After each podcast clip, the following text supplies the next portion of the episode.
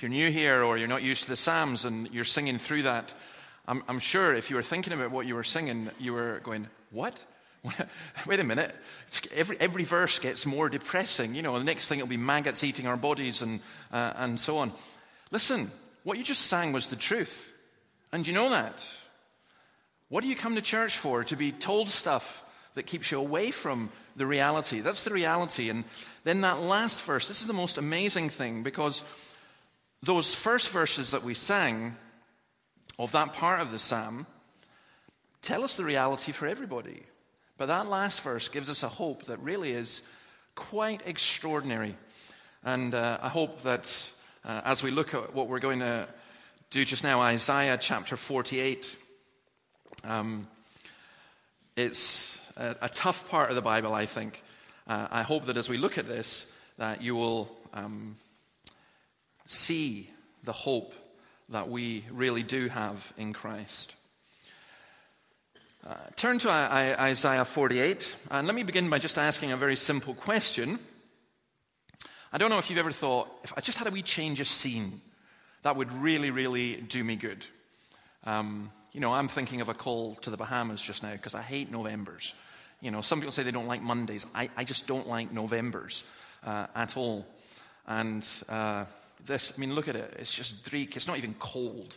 It's just like dreek and grey and miserable and, and, and drab. So I think, okay, at least in November, maybe November, uh, December, January, February, South Africa, the Bahamas, or something, I could feel a call. And you feel, well, I, yeah, I could do with a change. You know, I, I could do with a change of job. I could do with a change of course. I could do with a change of city. I could do with a change of church. Some people may even think, you know, I could do with a change of partner or a change of friends. If only my circumstances would change, then things would be better. Well, God's people in Isaiah 48, they must have been thinking like that. They, if only we could return to Jerusalem. They'd been exiled from Jerusalem. But as we'll see as we read through this and look at it, uh, Isaiah, as been telling them that they need a whole lot more than that. The biggest change that we need is not in our circumstances, but in our heart. And you'll find that this chapter, which began, this section which began in Isaiah 40, it ends with Isaiah 48. We're only going to look at the first 11 verses this morning. And then from 49 onwards, really Isaiah 40 to 48 are describing the problem. Isaiah 49 onwards is describing God's answer to the problem, which is his son, Jesus Christ. Now, what we're going to look at is a dark picture. It's in the midst of a dark picture. And we live in a dark world. We live in a world which you can go to a cafe or a restaurant or a football match or a rock concert in the capital of love or whatever you want to call it and you can be shot or blown up. What can we do about it? We can color our buildings in solidarity. We can change our Facebook profiles. We can even say that we are praying. We can rage and write and pontificate about whose fault it is. But at the end of the day, anything that we do, it just seems so futile. God's people at this time, the Jewish people, at the time of this prophecy must have had the same feeling. Why are the walls broken down? Why are there barbarians in the gate? Why are human beings allowed to do such evil things to one another? Why doesn't God just make us kinder or wipe out all those who do harm? That latter question, the Bible's answer is fairly straightforward. And actually, um, before we read God's word, let me just tell you uh, you see the answer there Solzhenitsyn. If only, he says, there were evil people somewhere insidiously committing evil deeds, and it were necessary only to separate them from the rest of us and destroy them. But the line dividing good and evil cuts through the heart of every human being, and who is willing to destroy a piece of his own heart? See, our politicians and our commentators don't get that. They just think there's the good guys and there's the bad guys. Let's get rid of the bad guys. But you and I, we are the good guys and we are the bad guys. And Solzhenitsyn's insight, remember, uh, you may not know, but Solzhenitsyn was in the Gulag in Soviet Russia. He was severely persecuted as a, uh, a Russian uh, intellectual. Who is willing, he says, the line dividing good and evil goes through our own hearts. It doesn't go between races, it doesn't go between religions, it doesn't go between individuals. It goes right through our own hearts. And who is willing to destroy his own heart? So then the answer would just simply be surely, well, shouldn't we just make change our hearts? Shouldn't we make us kinder? And this week I was listening to a program about uh, drugs in sport. And the question was asked in the course of this program about drugs that, you know, that help you win things. What if you could invent a pill that made people kinder? Should we not just give it to them? And one of the questions a really interesting question. What if we could invent a pill that made people fall in love? Now, some of you who are a bit desperate might think that's a really good idea, because if I could just give, give her this pill, then she'd fall in love with me. Now, if you could invent a pill like that, would it really be love? And if you had a pill that could make people kinder, would that be the right thing to do? Well, the trouble is, if you did that, you're accepting a view of humanity is that we're just robots. And kindness is really not kindness at all, then, is it? It's just a chemical reaction.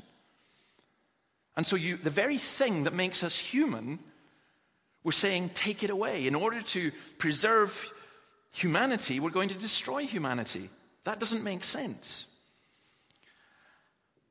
How does God deal with such evil without destroying humanity or turning us into robots? The whole of the Bible story is the answer to that question. It goes from us being thrown out of paradise to humanity being welcomed into the heavenly city in Jerusalem, right at the end in Revelation. How can we have reality and goodness and truth and beauty? And there isn't a single, all, you can read all the articles you want and watch all the television programs you want. You will not find a single answer to that, which is real. But in God's word, you will. And that's where we come in here. Um, I'm sorry about the lengthy introduction, but I thought it was necessary. Um, you need to remember as we read this that Isaiah 40 is Comfort my people, says the Lord, comfort my people. And this is the kind of thing like the psalm that we sang in our world comfort, comfort. All right, okay, there, there, everything's okay, everything's fine. You know, we are all Paris. We are all, we are all wonderful. We've, we've all got wonderful values. Come for my people. Tell them everything's great. That's not what the Bible says. The Bible says, come for my people. Tell them the truth. Tell them the truth. And this is what it is. So let's go Isaiah 48 and verse 1. Listen to this, you descendants of Jacob, you who are called by the name of Israel and come from the line of Judah, you who take oaths in the name of the Lord and invoke the God of Israel, but not in truth or righteousness. You who call yourselves citizens of the holy city and claim to rely on the God of Israel, the Lord Almighty is his name. Earlier, Isaiah had spoken about what was wrong with Babylon. Now he's speaking about what's wrong with the church. It is my absolute conviction that in the United Kingdom, in the West, maybe in other parts of the world as well, but certainly here, that the primary thing that's wrong with the culture stems from what's wrong with the church. And this is going to be a little bit hard to take, but please hang on, okay? Verses 1 and 2 says this to God's people that we engage in glib religious talk. They were descendants of Jacob, called by the name of Israel, came from the line of Judah. They are the holy city, not a large city. Jerusalem was not a large city then. Um, in small and in, in this time, the 6th century BC, it's been taken over, it's run down, its walls are broken, its temple destroyed. Most of its people are in exile. But they are still called the holy city the place where God dwells. They have great privileges. They have an honored name, a real religion, a mighty God to rely on. They have great and precious promises. They have the covenants. They are like us. They are us. We have so much. We have God's word. We have so much history, if you like. We have uh, the teaching. We have everything that God grants to us. We are not being brought up in ignorance of who Jesus is. Yet, look at the end of verse 1 but not in truth or righteousness. They claim to have personal trust and to rely on the God of Israel. They claim to rely on him, but not in truth and righteousness. 2 Timothy says this You must understand this. In the last days, distressing times will come. Here's a description of our world. For people will be lovers of themselves, narcissistic. Paul foresaw the selfie. People will be lovers of themselves, lovers of money, boasters, arrogant, abusive, disobedient to their parents, ungrateful, unholy, inhuman, implacable, slanderous, profligates, brutes, haters of good, treacherous, reckless, swollen with conceit, lovers of pleasure rather than lovers of God, holding on to the outward form of godliness but denying its power, avoid them. I look in a mirror, the mirror of God's word, and I say simply, Is that you? Is that me? Am I, am I somebody who can talk about the beauty of Jesus and the glory of Jesus and the gospel and applaud and clap and, and do all that? And yet, I don't call upon God in truth and in reality. Calvin says here he attacks hypocrites who, with open mouth, loudly boasted of the name of God and frequently mentioned his name, and yet in their hearts were greatly opposed to him. I've come across many people, many professing Christians. Oh, they can say the name of Jesus. And they can talk the spiritual talk. And they have all the jargon and all the words. And yet, sometimes as you listen to them, you're thinking, I wish you'd just shut up. Honestly, you know, I don't believe you. It's just talk. Talk, talk. It's religious talk. And this is what God says to, through Isaiah. He's saying to his people, You've got the name, you've got the city, you've got the word, you've got everything, except not in truth and righteousness. You don't mean it. And it gets worse. I foretold the former things long ago. My mouth announced them and I made them known. And suddenly I acted and they came to pass. For I knew how stubborn you were. The sinews of your neck were iron, your forehead was bronze. Therefore, I told you these things long ago before they happened. I announced them to you so that you would not say, My idols did them, my wooden image and metal God ordained them. God says about his people that there's not genuineness or truth. He then says that they had become stubborn. Their suffering taught them nothing. They were brash, they were cantankerous. And when he uses this thing about the neck, the stiff neck, that carries this idea of being incapable of submission, a, a refusal to put a yoke of submission onto God. The person who says, No, I'm going to cope, I'll survive, I will do this, stiff necked. And the forehead of bronze, that's just an image, a, a metaphor for being opinionated and close minded, refusing to acknowledge any fault when they were rebuked for their conduct. And you know how good we are at that. We deflect straight away. I, I, am as guilty of this as anybody else. Somebody critiques me, and I'm straight in, and I'm good to argue. You know, you want to go for me, I'm going to beat you up. You know, that's just the way it is verbally. You throw me an arrow, I'll bounce it back and you'll get a nuclear bomb in return. So don't do it. Except this the wounds of a friend are faithful. And God comes and He talks to His people and He tells His people, and yet they are stubborn and they have foreheads of bronze. They refuse to acknowledge any fault. Now, I've got a confession to make. I like Downton Abbey. I'm sorry. I realize that that does away completely with my cool image and, and, and all the rest of it. But I do. I actually do quite like Downton Abbey. I know it's banal. I know it's unrealistic. I know it's just wallpaper sap.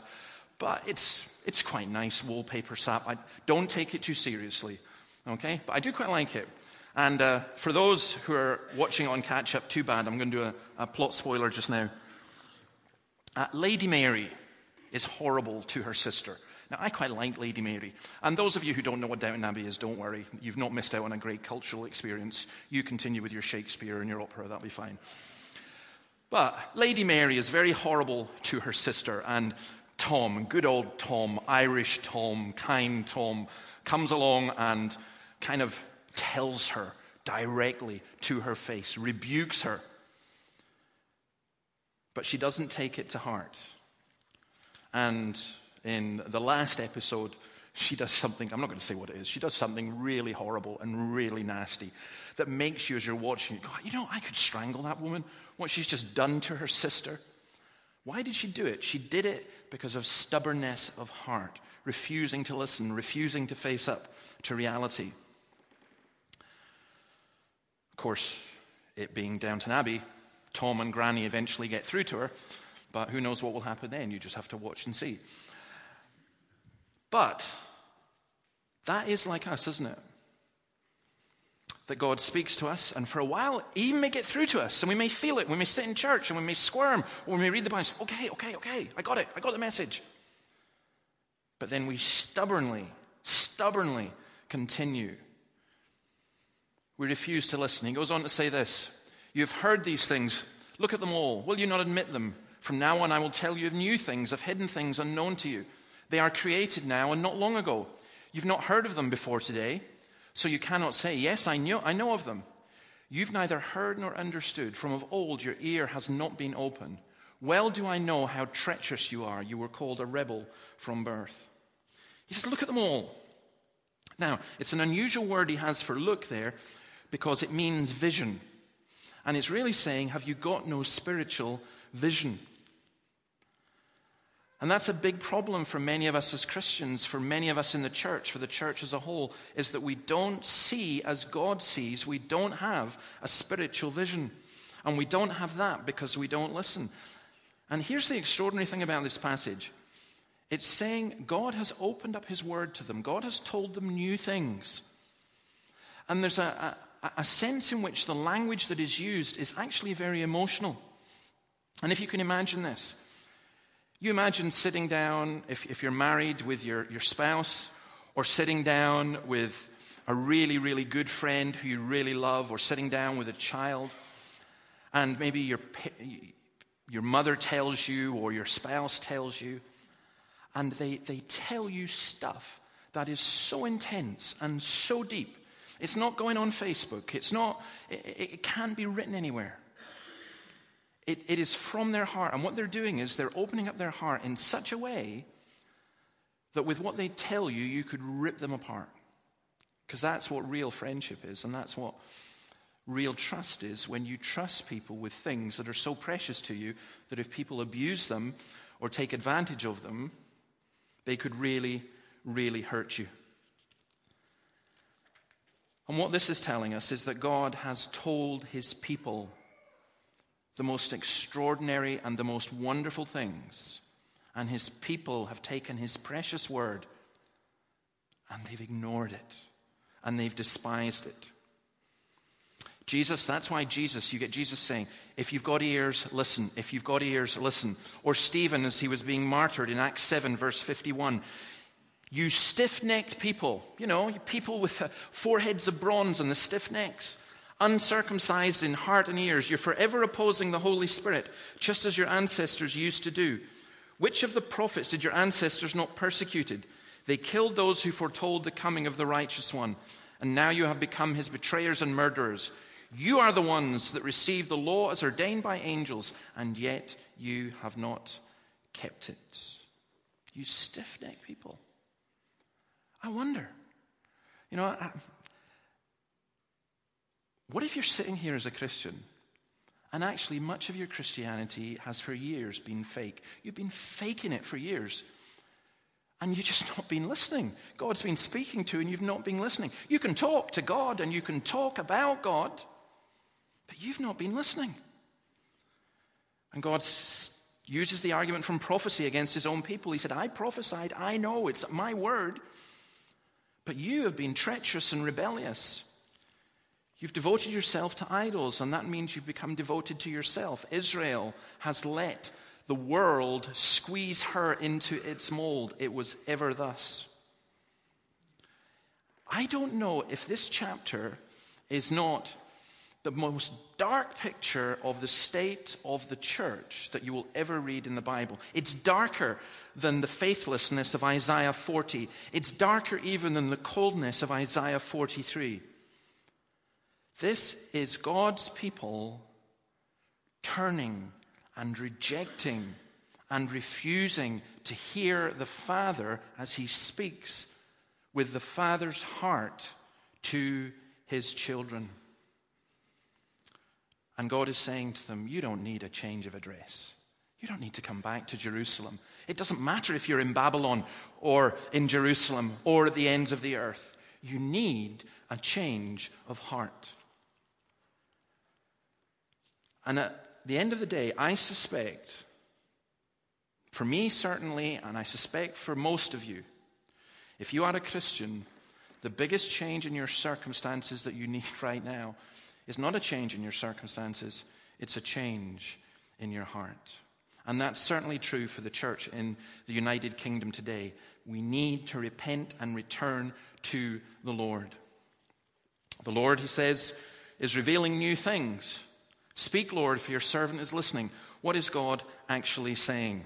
We're going to learn some things Let's go on, we'll go on to verse 9. First of all, about God's patience. Actually, I was thinking about this this week, and, and someone sent me a wee clip of Alistair Begg, which, if you, if you go on my blog, you can get it, which I just absolutely loved because I'd been watching some stuff um, from some Christian preachers. And it, do you know what? Sometimes we talk gobbledygook. You know, it's just, you're looking at it going, what? What are you saying? You know, and it's like a jargon that's just completely incomprehensible. And it's not the Word of God. And Alistair Begg, uh, I got sent this wee clip. He was just introducing a sermon. And I'll share it with you because I thought it was brilliant. He said he'd been in a church in California and he was there, and it was one of these churches that had a big clock that five minutes to go. You can tell it's not St. Peter's because it started exactly on the dot. It counted down, you know, five minutes, four minutes, 59 seconds, four minutes, 58 seconds, and then zero, zero, bang, band starts up, everything precisely on time, everything immaculate, everything wonderful. And then about 10 minutes later, the guy stands up to begin the service or whatever it is to introduce and says, How you feeling? And Alistair Begg, you have to say, I, I mean, he's got such a passion for a Scotsman. And he said, How am I feeling? How, that's how you begin worship? How y'all feeling?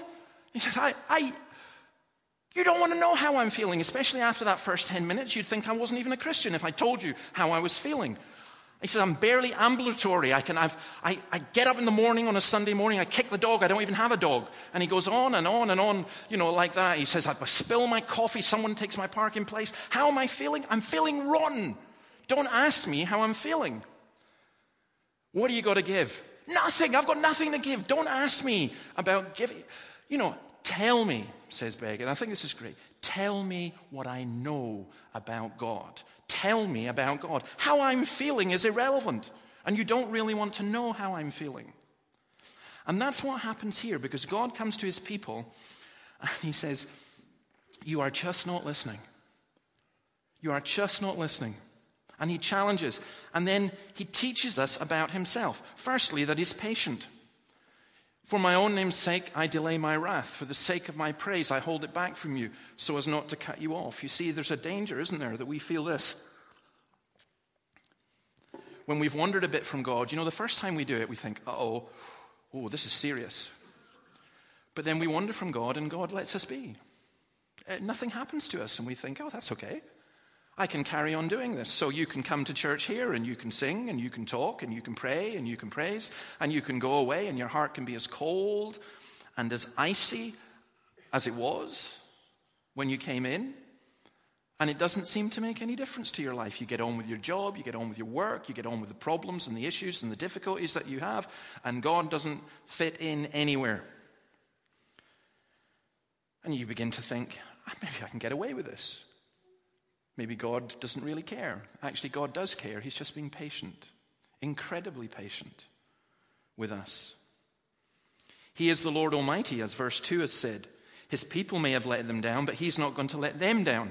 He acts for His name's sake. what he's revealed himself to be, what he's promised to do, he will always remain true to his word. There is nothing that God has said about himself in his word which is not true, and there is nothing that God has said will happen which will not happen. There is no doubt about that. But God is patient. And a sensitive Christian who understands what's going on in the world and who understands who God is is a Christian who will be able to pray, How long, O Lord? How long? How long will you let this continue? Why are you letting this continue? Because God is patient, not wanting anyone to perish. Those who are crying out, Well, I wish God would do something about ISIS and, and what's going on in Paris and elsewhere. If they understood that what's going on in Paris is also going on in Baghdad, is also going on in Nairobi, is also going on throughout the world, and has gone on and continues to go on since mankind fell, then you would know that God sees and feels the horror far more than we do, and is angry far more than we are, and the only reason he hasn't finished it is because he is patient, as Peter puts it, not wanting anyone to perish. Secondly, God's refining. See, I have refined you, though not as silver. I have tested you in the furnace of affliction. Here is an interesting thing God refines his people for transformation, not for destruction. The Lord disciplines those he loves. The Lord doesn't punish us to destroy us. Though not as silver. That's very interesting. What does he mean? When silver is refined, you've got the silver. But around the silver, you've got a lot of dross.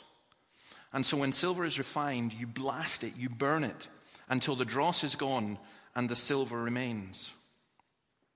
But such is our state that if God was to refine us like that, what would be left? There's no silver. That's why we're not refined as silver. It's not like there's some heart of gold within us and God's just burning away the rough edges. We need a total transformation. 1 Peter 1 says this Blessed be the God and Father of our Lord Jesus Christ. By his great mercy, he has given us a new birth into a living hope through the resurrection of Jesus Christ from the dead, and into an inheritance that is imperishable, undefiled, and unfading, kept in heaven for you, who are being protected by the power of God through faith for salvation, ready to be revealed in the last time. In this you rejoice, even if now for a little while you've had to suffer various trials so that the genuineness of your faith, being more precious than gold, that though perishable is tested by fire, may be found to result in praise and glory and honor when Jesus Christ is revealed. Ah, you say that's a contradiction. Because what, you just said we're not refined as by silver. Now you're saying we're refined as by gold. The same process. The answer is take the whole passage. The answer to that is very straightforward. If you were to be refined by God on the basis of who you are and what you have done, there's nothing left. If you are to be refined by God on the grounds of the new birth into the living hope through the resurrection of Jesus Christ from the dead, the, resurrect, the, the inheritance that's imperishable, undefiled, and unfading, then that will be tested. And that will be proven to be real. How do you know your faith is real? Because I said at the beginning, we're going through this and we're saying, well, okay, how do I know I'm not fake? Because my heart's desperately deceitful and I could convince myself that I was being real and I wasn't. Here's how you know when God tests you in the furnace of affliction. That's when you know. That's how, when you know how real your faith is. Not when you become a millionaire, when you lose all your money. Not when you're running around fit and healthy, but when you discover you've got cancer.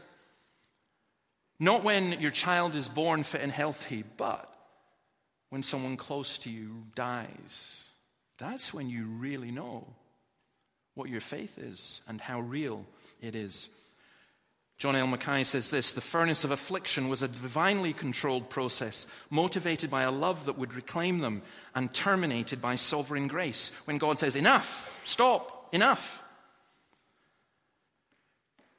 God knows the trouble and the difficulty and the things that you have. Think about this if you are a Christian just now. You may feel that you're going through the furnace of affliction. You may feel that it's out of control. But it's never out of control. God knows. And He's not doing it to torture you, He's not allowing it in order to, to manipulate or to twist. He only allows it because He loves you. And that seems so hard to grasp and understand. Psalm 118, verse 18 The Lord has punished me severely, but did not give me over to death. But there's another great reason about why we shouldn't despair in the midst of the most dreadful circumstances. For my own sake, for my own sake, I do this. How can I let myself be defamed? I will not yield my glory to another. I'm so sick and tired of religious leaders, Christian leaders in this country, when tragedies happen, thinking that they have to stand up and apologize for God. God is abused and mocked, and they go along with it. Ah, well, but, you know, yes, but, ah, but this. God says, I will not let my name be defamed. And here's why. And you need to grasp this. It's not Bel and not Nebo or Cyrus who ruled the world in Isaiah's day. And in today's day, it's not ISIS, it's not Hollande, it's not Cameron or Obama or Putin, it's not Mohammed or Buddha or Marx or any human philosophy. It's not you, it's not me, it is God. And God says, This is for my glory, and I will do this, and I will press on. And even though you, my people, have been treacherous and hard hearted and cold, I will not allow my name to be defamed because of your treachery. And what he's saying is this that as the devil came in and the beginning of the earth, and remember, God created it was good, God created it was good, God created it was good, and then God created men and women, and it was very good. And as the devil came in and through the very good sought to disrupt and poison and destroy and mock God's creation, The Lord said, No, it's not going to happen. And this is how I'm going to deal with it. And what he says is, I will press on with my new creation. I will eradicate evil within creation without eradicating the apex of that creation, humanity. The whole creation groans, says Paul. It groans, longing for the children of God to be revealed. Why? Because it's through the children of God that the new creation comes. And God says, I'm not going to let the devil prevail against the church. The gates of hell will not prevail. The forces of history, the power of sin, they will not win. God says, I will save, and you might look and say, Well, why would you save me? And God says, For my own glory. And instead of, as a sinful person, thinking, But surely you should save me for myself, do you realize how comforting it is to know that God is going to save you for His glory and not for yours? Because it will definitely happen. He will not allow the devil to win. If I go back to that Acts passage with Stephen being stoned, Acts 7:54, when they heard these things, they became enraged and ground their teeth at Stephen. But filled with the Holy Spirit, he gazed into heaven and he saw the glory of God and Jesus standing at the right hand of God. Look, he said, I see the heavens opened and the Son of Man standing at the right hand of God. And they all went, Wow, please let's become Christians. No, this is what they did. They covered their ears. Remember? Stubborn, hard necked, foreheads as bronze. And with a loud shout, all rushed together against him. Then they dragged him out of the city and began to stone him. And the witnesses laid their coats at the feet of a young man named Saul. While they were stoning Stephen, he prayed, Lord Jesus, receive my spirit. Then he knelt down and cried out in a loud voice, Lord, do not hold this sin against them. When he had said this, he died. And verse 1 of chapter 8 says, And Saul approved of their killing him. He didn't go, Oh, that's horrible. He approved that this young man who prayed for his enemies was stoned to death. And you're thinking, do you know, if we could have drones in those days, we would get Saul. Jihadi John, jihadi Saul. Surely God should just zap him and that would be it. But God said, I will not let my name be defamed. And Saul became Paul. And Paul wrote a third of the New Testament and planted many of the churches in the New Testament. So here is my comfort, and here is your comfort in the world of darkness in which we live. And it is simply this our God will not be defamed, He will be glorified. He connects our salvation with His glory, and therefore His church cannot be destroyed. There will be a bride for the bridegroom, and that bridegroom will be glorious. And tomorrow, when I stand at the graveside in what is probably going to be a cold and wet and windy Montrose, I will tell the people, I will tell Russell's sons, this is not a defeat. This is something glorious. This is something wonderful because God has redeemed another one of his people and taken them home to be with himself. Please do not despair at the darkness within or the darkness you see without, because the light has come. The coldness you feel in your own heart, ask God to take that away.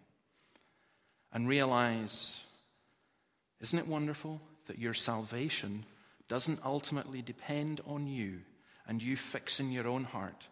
It depends on Him and what He is doing. And if you're not a believer, what a God to come to. The one who says, I will accept you, and I will take you, and I will fill you, and I will change you, and I will use you, and I will never let you go, because once you are mine, you are for my glory. And if you're a Christian and you're really struggling with a whole range of things, whether it's illness, whether it's fear, whether it's finance, whether it's work, whether it's sin, whether it's so many different things, just take great and total comfort in this that God will be glorified through you because he has promised it. Let's pray.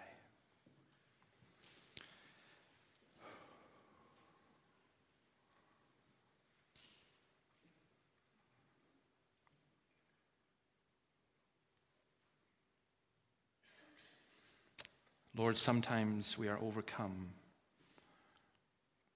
by fears. Sometimes we ask a thousand what ifs. Help us to see what is. That you are our Creator, that you are all powerful, that you are good, that you are beautiful, that you are true that you speak truth, that there's not a word that you speak which is a lie, that you love your people, that you gave your Son for your church, that your church shall not be overcome. The light shines in the darkness, and the darkness has not, will not, and cannot overcome it. Grant that your light would shine in our hearts and forgive us when we have been stubborn, when we have been hard hearted, when we have been cold, when we have been hypocritical, when we have called upon you, but not in truth and righteousness. And help us to do so now. In your name, amen.